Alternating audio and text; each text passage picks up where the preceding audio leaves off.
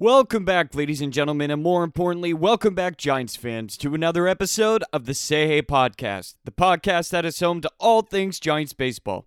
Folks, before we dive into today's show, I would like to take a moment to let you know that you can find the Say Hey podcast on Spotify and Apple Podcasts. If you like what you're hearing, then don't be afraid to subscribe. And if you really like the show, then make sure to leave a review. But most importantly, make sure to spread the word. Now, with that being said, let's dive right in.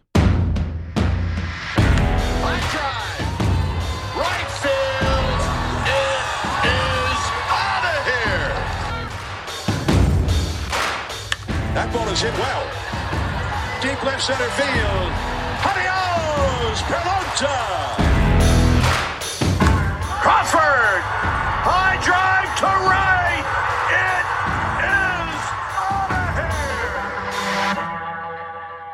Welcome back, ladies and gentlemen. I'm your host today, James Donahue, as I am for every show. Thanks for tuning in to your favorite Giants podcast, the Say Hey podcast. And man, what a whirlwind of emotions we experienced this past weekend between the Giants and the Marlins. Thankfully, the Giants walked away winning two games out of three, but man, it was not easy. And in my opinion, a lot of it is because the Giants shot themselves in the foot in a lot of situations. Folks, I'm not going to waste your time today. All right, I'm not going to dwell on this series against the Marlins, but I believe there are some takeaways. Today, we're going to be doing a quick debrief of what we experienced this past weekend, and then we are going to be moving on to the upcoming series against the San Diego Padres. It's going to be a three game series. First game starts tonight at 6:45 and it will feature a matchup between Alex Wood and Nick Martinez. So without further ado, let's go ahead and talk about the takeaways from the Giants Marlins matchup. And number 1, let's go ahead and talk about the best thing that we probably experienced this weekend, and it's the start from Carlos Rodon. I'm just going to say it right now. Carlos Rodon by far is the best pitcher in the National League. He struck out 12 batters in 5 innings. Are you kidding me? It's so crazy that that was the one game that the Giants lost this weekend. But at the same time, if you really think about it, it's kind of on brand. If you've been a Giants fan for a while, then you'll understand the term Giants torture, all right? And that's exactly what we experienced while we were watching this game. Real quick, I won't be doing a deep dive into Carlos Rodon's start, but I will say this. All the time you hear from me, I talk about a stat called FIP, FIP. And essentially what that means, and I'm going to do my best to try to oversimplify it. FIP is a stat that measures what a player's ERA would look like over a given period of time if the pitcher were to have experienced league average defense behind him. All right? So essentially, what that means is if you look at Carlos Rodon's FIP, it is negative 0.54, indicating that if he had experienced league average defense, and we all know from this weekend, not only did Carlos Rodon, but any starting pitcher for that matter, no one experienced league average defense. It was definitely below league average. However, if Carlos Rodon experienced league average defense, his ERA should have been below zero. How the hell is that even possible?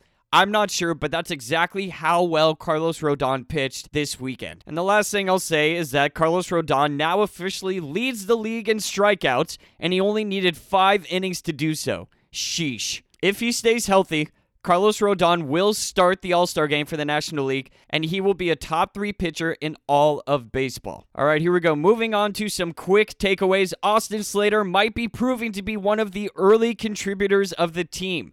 He definitely had that game winning hit in the first game, but he also, in the second game, put together a lot of hard hit balls, and that's the number one thing to take away. I know his 125 batting average looks bad on the year. However, if you saw his at bats during these past three games, then you'll see that he's putting the ball in play and he's hitting the ball hard. For that reason, I think Austin Slater, there's going to be a lot of extra base hits coming from him. Moving on to the next takeaway, and that's going to be belt confidence. All right? Despite having a rough spring, and by rough, I know I'm not talking about Darin Ruf. I'm talking about the fact that Belt finished his spring with a batting average of zero.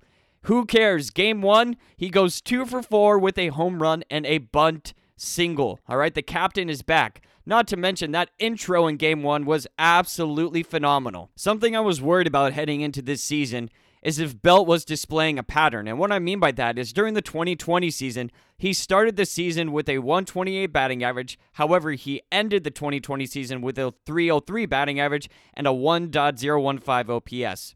Fast forward to 2021, started the season with a 154 batting average ended it with a 274 batting average, 975 OPS, and hitting 29 home runs.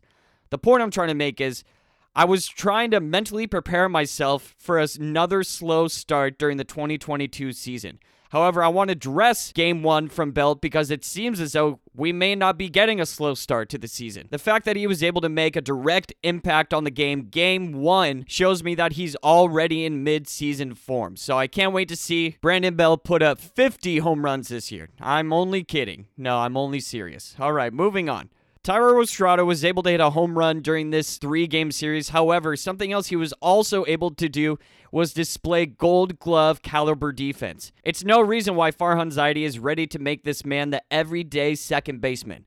And did you know this about Thairo Estrada? Because I had absolutely no idea. In 2018, the man was shot. That's right, you heard me correctly. Thairo Estrada was shot by a pair of teenagers in a robbery attempt in his hometown in Bejuma in Venezuela. I know I said that wrong, so please forgive me.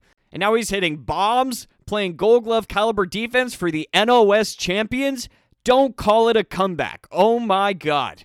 We were all excited about Thairo Estrada last year with the limited production that he was able to produce, and then going into spring training, we were all ready for the breakout, and now it's come. I'm fully on board. Not that I wasn't before, but man, it is really cool to see this man play every single day. Moving on to everyone's favorite pitcher, Logan Webb. And no, it wasn't like the postseason, all right? He didn't strike out 10 batters, but that's perfectly fine. He went six innings, only gave up one earned run, only walked one batter, and struck out three. Perfectly fine, because you know what? You know what else he was doing during his outing? Inducing a lot of soft contact, a lot of ground balls. That, more than anything, is what this Giants coaching staff, especially the pitching staff, value in their starting pitchers. If they can get strikeouts, that's amazing. But first and foremost, they love inducing soft contact because those are easy outs. And if you're inducing weak contact from opposing hitters, it also means that you're keeping the opposing hitters off balance, which of course means that strikeouts will come as a result. This start should not force you to temper your expectations. Logan Webb is still postseason versus the Dodgers. Logan Webb. That is still who he is.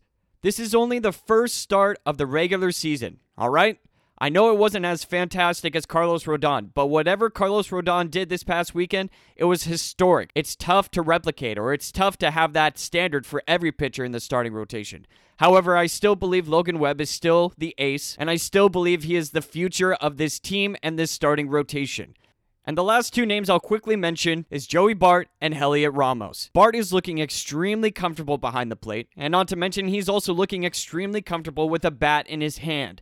That home run he hit this past weekend, that was a shot that was heard around the world. My God, he did not miss any of it. In previous shows, I mentioned that Joey Bart's peak at some point in his career is hitting 25 to 30 bombs while sustaining a batting average that lives around 280 to 285. However, after seeing the power and the poise that he had every day this past weekend, it might not be crazy to say that he's the he has the potential to reach that ceiling this year, especially if he's playing, especially if he's playing every day. The fact that Bart was able to get the opening day start, that speaks volumes from the coaching staff. That means that they trust Bart to be the everyday catcher and they trust him with navigating the starting rotation and the bullpen arms. So with that being said, we are going to be seeing a lot of playing time from Joey Bart. I wasn't necessarily ready to say this because I wanted to see how the coaching staff felt, but it looks like if they're ready to throw the kid out there game one of the regular season, then they're ready to throw him out there for the majority of the regular season. So I believe this is something that we as fans should be extremely excited about. And something else that we should be excited about is, as I just mentioned, Heliot Ramos.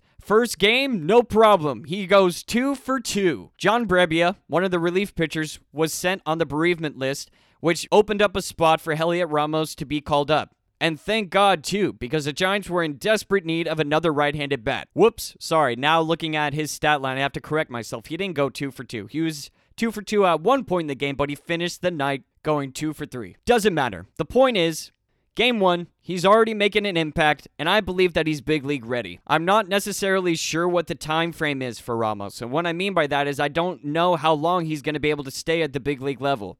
There are reports that Tyler Rogers, he's expecting his baby here soon within the next couple days.